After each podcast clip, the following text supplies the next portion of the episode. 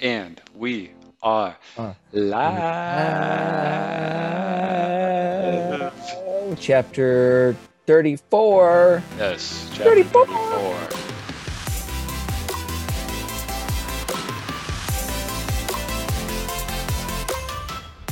And this is a very, very intense chapter. Okay. Yes, it is. We've had a lot of intense chapters. These last, a lot of building up momentum. And Justin, if you don't mind, I would love to do the honors. Do it. Chapter 34, verse 1. Now, Dinah, the daughter of Leah, who she had borne to Jacob, went out to visit the daughters of the land. When Shechem, the son of Hamor, the Hivite, the prince of the land, saw her, he took her and lay with her and raped her. But he was deeply attracted to Dinah, the daughter of Jacob, and he loved the girl and spoke tenderly to her. So Shechem spoke to his father Hamor, saying, Get me this young woman as a wife. Now Jacob heard that he had defiled his daughter Dinah. But his sons were with his livestock in the field. So Jacob said nothing until they came in. Then Hamor, the father of Shechem, went out to Jacob to speak with him. Now the sons of Jacob came in from the field when they heard about it. And the men were grieved, and they were very angry because he had done a disgraceful thing in Israel by sleeping with Jacob's daughter. For such a thing ought not to be done. Yeah, I think this chapter uh, starts off with some just, it gets right into some terrible things. So, um, starting off, it's unclear to me if it was a good idea for Dinah um, to be out socializing with the Canaanites. That doesn't mean that she has any blame in what happened. It just means that, like, sometimes you wonder, like, it because um, they were trying to stay separated from the peoples. Um, and so it might have been a dangerous thing to go out. But either way, uh, she's not at fault for what happened. But Dinah was going to, it, loo- it looks like going to hang out with the daughters of the land in verse 1. So it sounds like she was trying to hang out with her girlfriends that were in the city. But however, these people were not part of the, co- Right, the covenant people, the promised so she- people.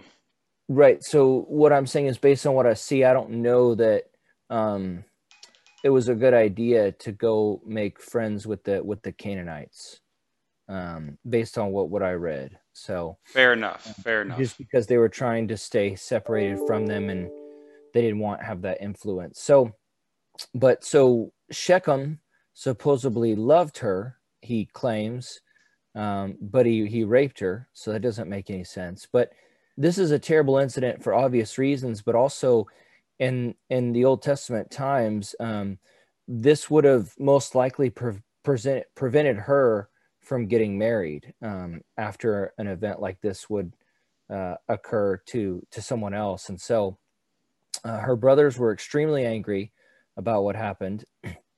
I assume Jacob was. I, I just I- I'm not sure how to clearly interpret Jacob's actions. Obviously, after something terrible happens, it is good.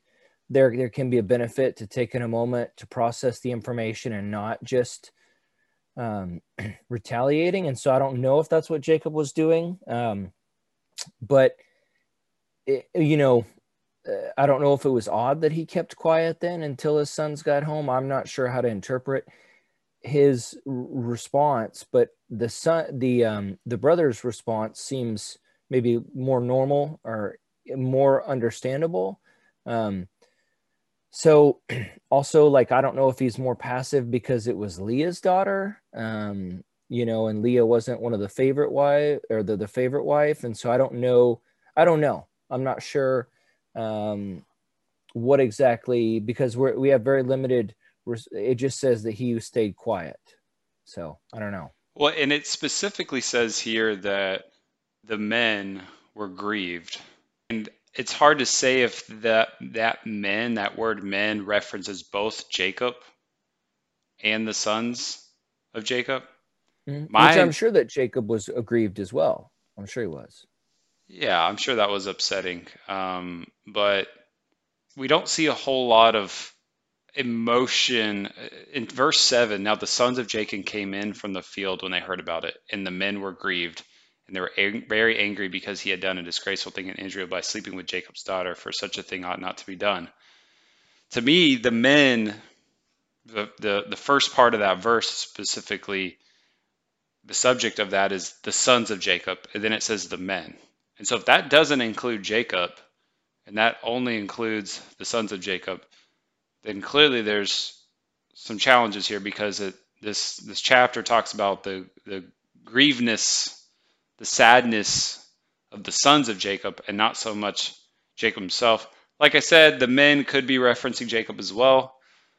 However, there seems to be more of an emphasis on what the sons are doing and maybe less of an emphasis on what Jacob's actually doing here and or feeling potentially.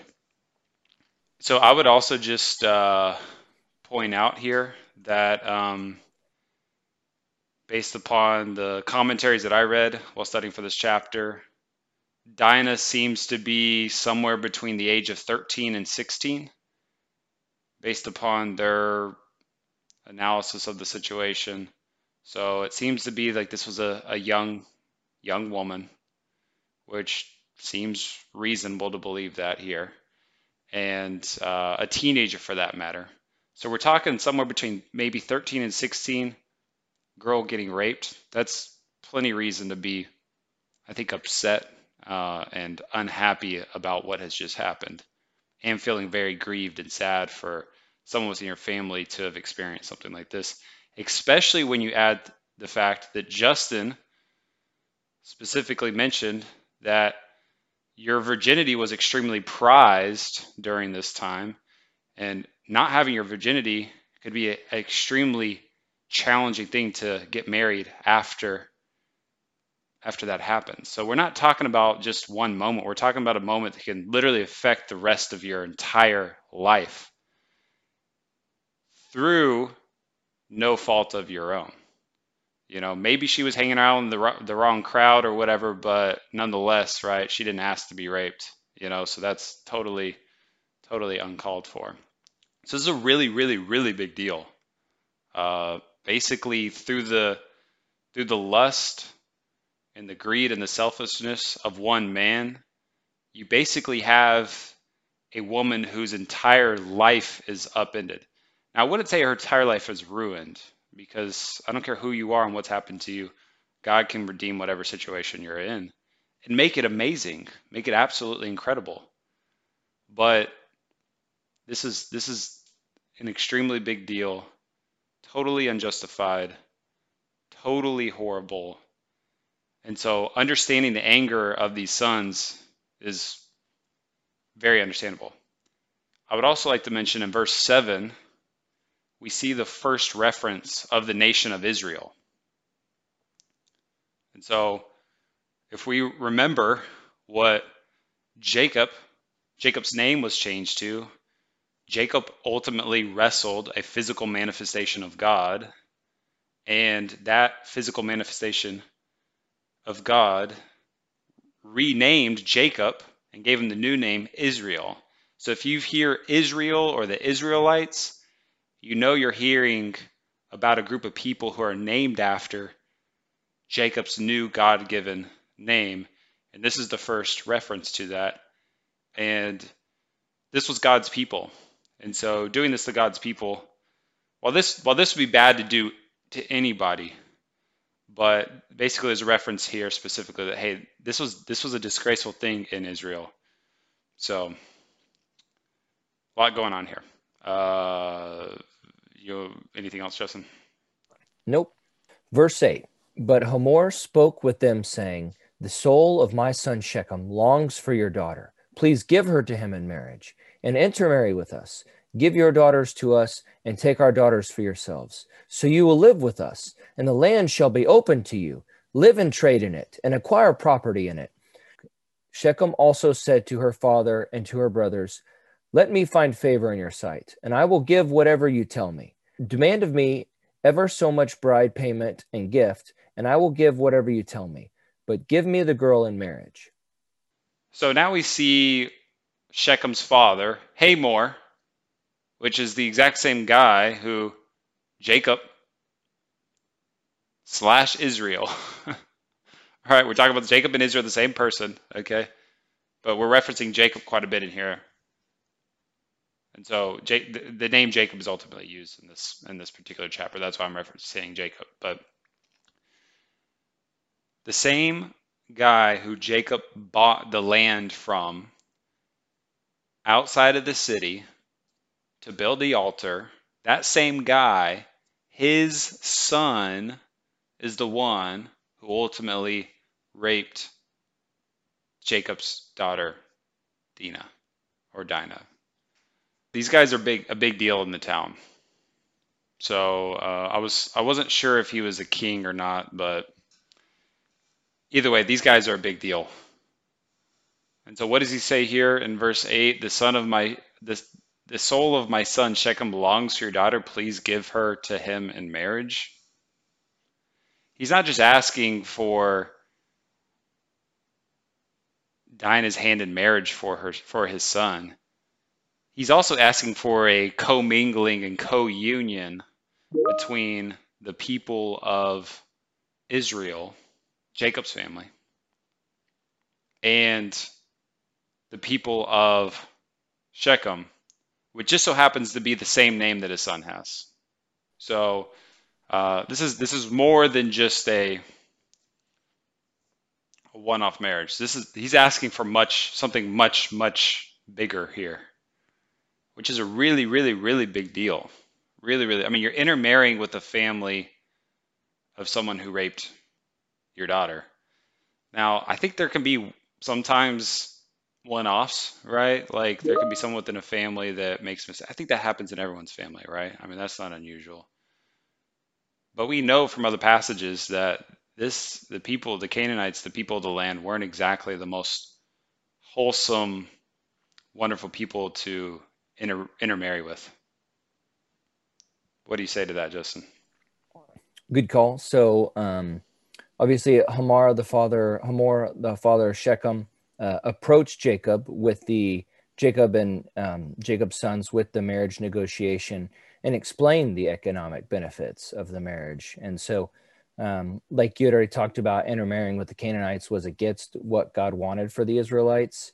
And also, the Canaanites seem to have their own agenda. Like later on in this chapter, uh, when the um, when Hamor, Hamor and Shechem are trying to are suggesting that they all get uh, circumcised because of the request, we see that they talk about, hey, if they, you know, we intermarry with them, we'll get their stuff. And so I think the, the Canaanites have an agenda, and just throughout history, we know that they had a lot of immoral practices. So, um, but Shechem offered to pay whatever bride price Jacob's family wanted uh, because he claimed he really wanted to marry Dinah. Yeah. And something that you also notice here is the brothers are involved. Shechem and Hamor are not just talking to the father, but they seem to also be discussing all this with the brothers as well. And based upon my reading, it was customary at the time to not only involve the father, but the brothers in these types of conversations. Verse 13 But Jacob's sons answered Shechem and his father Hamor with deceit because he had defiled their sister Dinah. They said to them, We cannot do this thing, that is, give our sister to a man who is uncircumcised, for that would be a disgrace to us. Only on this condition will we consent to you. If you will become like us, in that every male of you will be circumcised, then we will give our daughters to you and we will take your daughters for ourselves, and we will live with you and become one people. But if you do not listen to us to be circumcised, then we will take our daughter and go. Yeah, so here, um, pretty self-explanatory. So uh, Dinah's brothers, so so Jacob's uh, sons, they, they don't they don't want this marriage to happen. They're they're against it, but they deceptively made a false negotiation with Shechem and the Hivites that if they just got circumcised, then they would allow it. Then they would give uh, Dinah in marriage, and they would they would intermarry with the the people there. Absolutely. Verse 13 specifically says, But Jacob's sons answered Shechem and his father Hamor with deceit. That's interesting. Where do you think they got that practice from? Who knows? Not, not definitely not Jacob, the deceiver. Definitely not Jacob the deceiver. So uh, definitely interesting to see a sons taking on the sins of their father. I think that happens quite often, and something to be very cautious and aware of. If you notice some attributes that you have that are similar to that of those within your family, you should, or or maybe you don't even notice those in yourself, but maybe you notice it in them. You should probably turn around, go to the nearest bathroom, look in the mirror, and be like, "Do I have these exact same attributes?" Maybe you do. Maybe you're just blind to them. My guess is you might have some sneaky attributes that you're not aware of. Anyways, verse 18. Good call. Lay it on him, Henry. Bring the brimstone, baby. All right, verse 18. Now their words seemed reasonable to Hamor and Shechem, Hamor's son. The young man did not delay to do this because he was delighted with Jacob's daughter.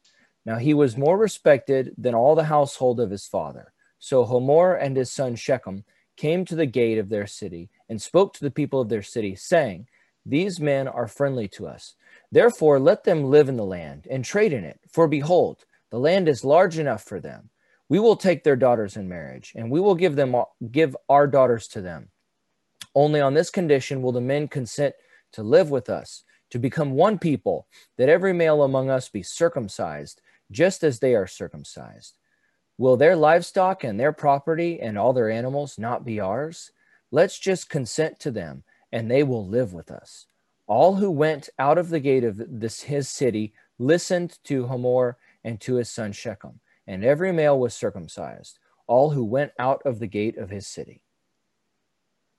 So one thing to note here is that it seems that Hamor and Shechem have agreed to everybody in the city being circumcised.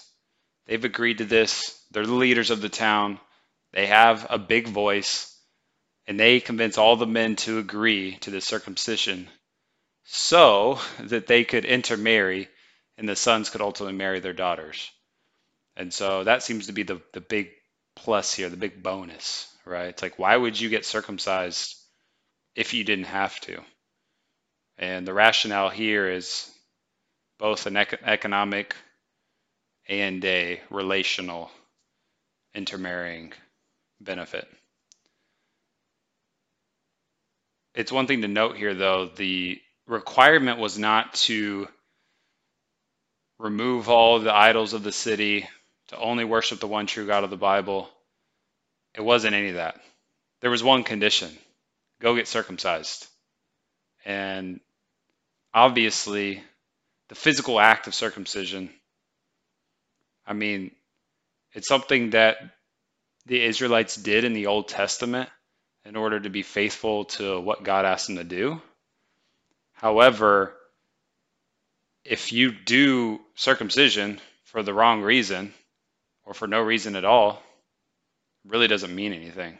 So, um, and intermarrying with a bunch of circumcised dudes that all worship pagan idols and that all you know who knows what they all did but maybe maybe aren't following the same ethical standard in which the Israelites were supposed to follow. That doesn't mean they were. Clearly there's many mistakes that they make here. But it's just it's it's kind of it's it's pretty similar to um, when people say you are the average of the five people you spend the most time around or the three people you spend most time around. You don't want those people that you're spending a lot of time around to be worshiping pagan idols and for those to be your absolute closest confidants when you are trying to live this life over here. Because the reality of the situation is it's a lot easier to pull, tear someone down than it is to build someone up. And so this is uh, definitely uh, ill advised. Um, now, as we read earlier, though, this is all deceit to begin with. It seems the sons have no interest whatsoever, really intermarrying with uh, having the daughters intermarry with the sons of Shechem. There's no interest to that to begin with. And so this is all deceit. This is all a, a facade. And definitely not the right thing to do. But their intention of not intermarrying with this city is the correct action. Okay, that is the correct action. The way they go about it doesn't seem to me to be the correct action, and I'll talk about that at the end. Um, but, anyways, Justin. Yeah, so just one of the things we see here, um, you know, the gate of the city was where uh, normal was a normal place of public gathering where officials uh, would make political decisions. So um, that's what we see here. And then the uh, Hamor and Shechem convinced everyone to follow through with it. So all the males of the town ended up getting circumcised um, for the reasons that they uh, suggested to them. Awesome. Anything else before we go to 25? yep. Nope. Nothing else. I'm good. Verse 25. Now it came about on the third day when they were in pain that two of Jacob's sons, Simeon and Levi, Dinah's brothers, each took his sword and came upon the city undetected and killed every male. They killed Hamor and his son Shechem with the edge of the sword, and took Dinah from Shechem's house and left. Jacob's sons came upon these killed and looted the city because they had defiled their sister. They took their flocks, their herds, and their donkeys, and that which was in the city, and that which was in the field. And they captured and looted all their wealth, and all their little ones, and their wives, even everything that was in the houses. Then Jacob said to Simeon and Levi, You have brought trouble on me by making me repulsive among the inhabitants of the land, among the Canaanites and the Perizzites. And since my men are few in number, they will band together against me and attack me, and I will be destroyed, I and my household. But they said, Should he treat our sister like a prostitute? Yep. So we see here that Jacob's sons end up killing all the males in town. Um, while the males were weak and recovering from the circumcision, and then they just took everything. Um, so we see here, though, that Dinah was still in Shechem's house, which obviously made the situation more complicated.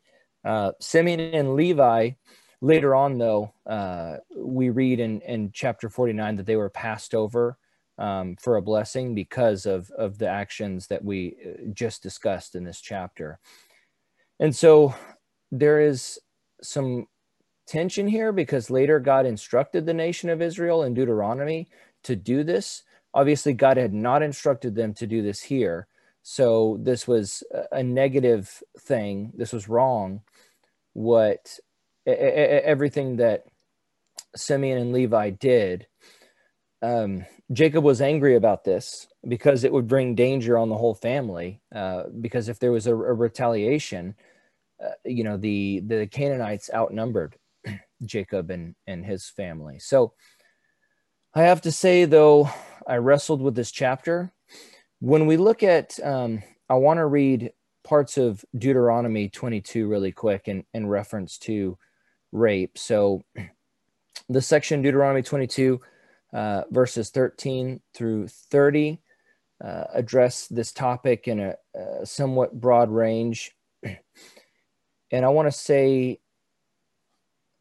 yeah, so what I what verses I believe applies here is Deuteronomy 22, 25, verses 25 and 26. But if the man finds the girl who is betrothed in the field, and the man seizes her and rapes her, then only the man who raped her shall die, and you shall not do anything to the girl. There is no sin in the girl worthy of death, for just as a man rises against his neighbor and murders him, so is this case. So we this is the Mosaic law that came later, but this is God's moral law that that he gave. And so based on this, I believe that Shechem did deserve to die for for raping Dinah. But that's the role of government to execute punishment, not individual citizens. Individual citizens don't have the right to decide who lives or dies. And um, in the New Testament, we see Romans 13 uh, talks about that. And so this situation was very unique, though, because uh, the government, which it appeared that Hamor and Shechem played some high role in, would not have sought justice for a foreign woman who got raped. Um, so that's very difficult. It it makes you question what what was the appropriate response. But not just that. We see later on we saw in this last section we just read that dinah was being it, it appears to me dinah was being held at shechem's house. So this is difficult in this situation. How do you get your sister out of this house? Um, the idea is if you show up and say hey we're not going to marry we're not going to let her marry you. You're you're holding her at your house. We're taking her and we're leaving. I don't know how that's supposed to go down. Um, and so it, it's it's I, like I said, I have a lot of tension in this chapter. There seems like some maybe rescuing their sister would have was inevitably going to end up in violence. Um, and so I, I don't know. I don't know. It's very difficult. Obviously, the idea that uh, they went and just killed all the guys, stole everything, all that kind of stuff. That was, um, you know, that that that was murder. Um, that you know later on, if in, in the in the Mosaic law, it says don't murder. So this is is very difficult. I don't know how would have been the best way to get their sister out of this situation. So there's a lot of tension in this chapter for me. It's difficult. One of the things that um, I think you, I think we find missing from this chapter is a moment in which you see Jacob and or the sons of Jacob coming to God, praying to God, asking for guidance. This entire chapter is devoid of the mention of God, which we should be very cognizant of and very reflective on because I think they should have, right? Now, maybe they did, and it's just not mentioned in the chapter, but there's plenty of other chapters in which God is mentioned Jacob goes to God, Abraham goes to God, et cetera, et cetera, right? You, you see that in other chapters. So um, I would have liked to see that here before people got let people got angry and let their emotions get the best of them before coming to God before they ultimately made this decision. A couple other things to point out that I think are fascinating. We see that Simeon and Levi Dinah's brothers are the ones who took their swords and went and killed everybody. Well, who are Simeon and Levi? They are the sons of Leah, and so is Dinah. Dinah is also a daughter of Leah. And so these were their their not half brothers, half sisters, but these are full blood brothers, blood sisters And obviously, there's there's going to be a closer connection there, right? If you share the same mom and the same dad, you're going to have more of a connection as opposed to some of the other sons who had the same father but different mothers. Okay, now there were sons of Leah that didn't go and kill all these men, which seems to show that not all the sons maybe felt the same way about taking this action and doing this. It's also worth noting that while only Simeon and Levi killed all these men, the men of the city, it says in verse 27 that Jacob's sons came upon those killed and looted the city. So it seems that more sons, perhaps all of this, all of Jacob's sons, participated in the looting component of this, which is also not good. Um, you know, this this chapter does seem to leave out a ton of action from Jacob, except a bunch of complaining at the end. And so, why is that the case? Is it potentially, you know, if if this would have been one of Rachel's daughters, would he have felt differently? Remember, there's favoritism in this family. Jacob is clearly ranked the his favoritism of his wives and his children, which we learned about in the last chapter by you know how what order he put everybody in. And so is it possible that maybe Jacob was would have been more taken more action if it would have been one of Rachel's daughters? Who's to say? It's hard to say that, but something to note there. The sons seem to um, you know, they use an interesting phrase here as well. Uh, they specifically say in verse 31, but they said, should he treat our sister like a prostitute? He, they don't say, should he treat your daughter like a prostitute? I don't know if I want to get finicky with words here. You know, I mean, that could have meant one thing or another. But it does seem fascinating that they're taking more, uh, they're taking that clear ownership of the relationship between them and her, as opposed to pointing out to their father that, hey, this is your daughter, right? Like, come on now. So, last thing to point out before we go to kind of wrapping up the chapter, verse 30 Then Jacob said to Simeon and Levi, you have brought trouble on me by making me repulsive among the inhabitants of the land, among the Canaanites and the Perizzites. And since my men are few in number, they will band together against me and attack me, and I will be destroyed, I and my household. So, definitely something to be worried about. okay, no question about it. You don't want the people of the land now coming and taking retaliation for what you did. However, Jacob seems to be more upset with the consequences of their actions as opposed to their actions, aka deception, murder, massacre.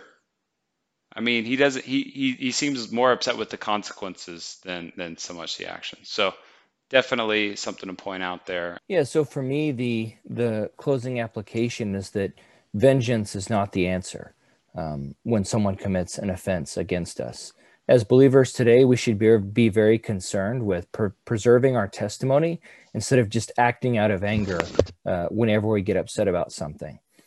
We should be wise to avoid situations where we can get victimized, but should also use discernment and how we respond to something we don't like. So Obviously, when an illegal activity occurs, we should go through the proper channels of the established government in order to see justice done. But whenever it is a relational offense that does not involve a broken law, we should strive to think through the situation biblically and consider how we can best deal with the situation in order that God might be glorified through it. Absolutely.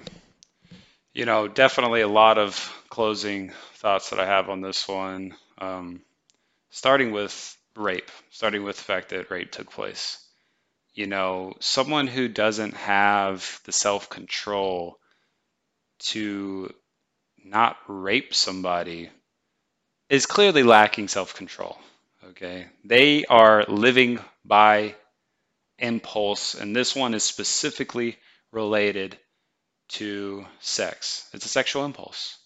I think we should all be guarding against living out sexual impulses. We should build up a habit and control to not fall into sexual temptation and that ultimately be lived out. The consequences are absolutely tremendous, especially, I mean, this is clearly noted in this chapter.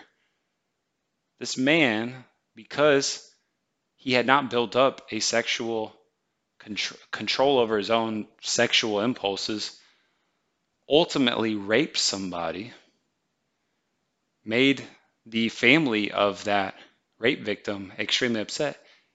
And his entire male population of his city were killed.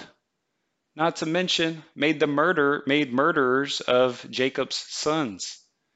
So and this starts really with your mind, right? I mean, whenever you have a sexual impulse, fellas out there, we should immediately shut that down don't fulfill that sexual impulse with acting it out physically with a girlfriend or whoever. I mean, the only sexual impulse that should be acted out on is really if a situation in which you're married. Okay, you shouldn't be going to pornography. You shouldn't be going to some type of physical relationship, an inappropriate relationship with a girl, whatever it is may be. That way you can build up some some of that self control. And so, whenever there's a situation that you don't want to engage in, you're going to have more of a defense against that than if you're regularly falling into it. It's called struggling for a reason, okay? You're not struggling with sexual sin if you just lay over and admit defeat at the first sign of temptation. Okay, that's not struggling. Okay, that's giving up immediately. That's waving the white flag. Struggling should be like fighting it. Strive21.com, strive21.com for all the bros out there that are struggling with sexual sin. Strive21.com. Totally legit, amazing, definitely subscribe, check it out. I'm subscribed. I've checked it out. It's awesome. Totally recommend that. Uh, it's really focused on um, trying to find the right word here.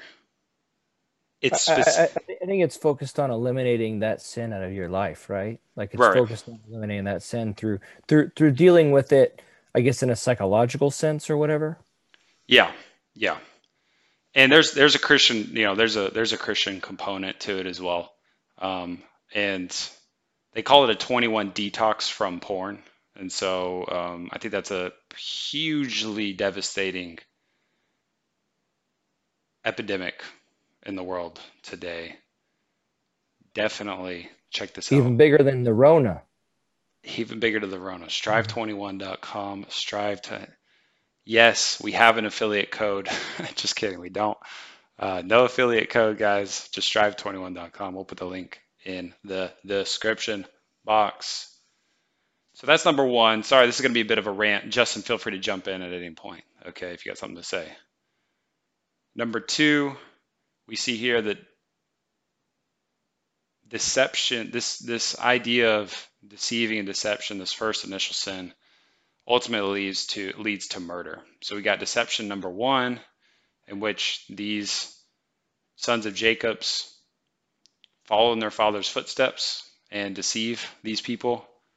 And then because they ultimately got circumcised, the men of Shechem, the sons of Jacob's had the opportunity to go in and kill all these men who were ultimately healing from their recent surgery. So if the deception never took place, would murder have followed? It's hard to say. It's hard to say for sure, but that's kind of the first the first uh, rock to tumble there, and others followed. Jacob's move moved to Shechem to begin with, getting really close to a group of people that we know from the Bible were not living according to the way God would have them live. So, what's going to happen? This is going to happen. Anyone who's hanging out with somebody who delights in sin and is enjoying doing immoral things, guess what? You're only setting yourself up for challenges. So don't go blaming God whenever something bad happens. You know, the reality is, you know, things are bound to bad to happen. And so really whose fault is this, right? Whose fault is it? I don't blame Dinah, okay? She you know, she doesn't she's not the one that decided to move there and get close to this. She's a 13 year old, six some teenager, okay, young girl, hasn't doesn't have many years behind her, doesn't really know who ultimately moved the entire family right here, you know? I mean, God didn't tell tell Jacob to move to this one particular area. This entire area, north, south, east, west, he didn't have to live right outside Let it right outside this right outside this city. Simeon and Levi, you know, yes, they did this horrible thing, but I think it all starts from the top. The leader of the family is the one who ultimately is the responsible one. I think Jacob was absolutely, definitely responsible for everything that happens here. And finally, I think the biggest problem in all this is the lack of God involved in all this. Okay, and what do I mean by that? I don't mean God, God, God wasn't aware of all this happening, but the fact that the people, Jacob and his sons, didn't seem to be consulting God, didn't seem to be, you know, praying and, and wondering what's going to happen next, or at least it's not mentioned in the Bible. Maybe they were, you know, maybe, maybe, maybe they were, but I doubt the whenever you're in regular prayer, I doubt the first thing that comes to your mind is, hmm, maybe God is calling me to deceive these people by having them circumcise themselves and then me go kill them. If you get that from, you know, your prayer life, um, then you might want to second guess yourself. I'm not saying there's not times in which the Israelites did engage in activities specifically to remove evil people from the place. I'm not saying that never, never happened, but it just seems that there's a huge lack of God mentioned in this chapter. And that to me is very concerning, especially with everything that just happens. Your first reaction to grief and of challenge in your life shouldn't shouldn't result in this behavior. It should first result in turning to God and then taking action afterwards. Anyways, rant complete. No buffering bar, 100% all the way across, complete. You nailed it. Anyways, guys, this is an awesome chapter to learn from. It's not totally not awesome what happened here, but super awesome. So thankful that this chapter is in the Bible so that we can actually use what we learn here in our daily lives. That's one of the biggest points of reading the Bible, right? This should change your life. You should be looking at these people and being like, hmm, how can I not make that mistake? Or how can I be more like that? Right? Or how I can serve God more. That's those should be the things that are starting to pop up in your mind. Do you want to be more like the sons of Jacob?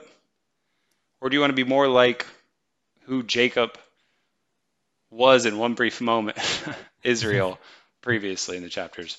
That's a question you should ask yourself. Thank you so much for joining today. Hope everyone has a blessed day, and we will see you in 35. See y'all later. See yous.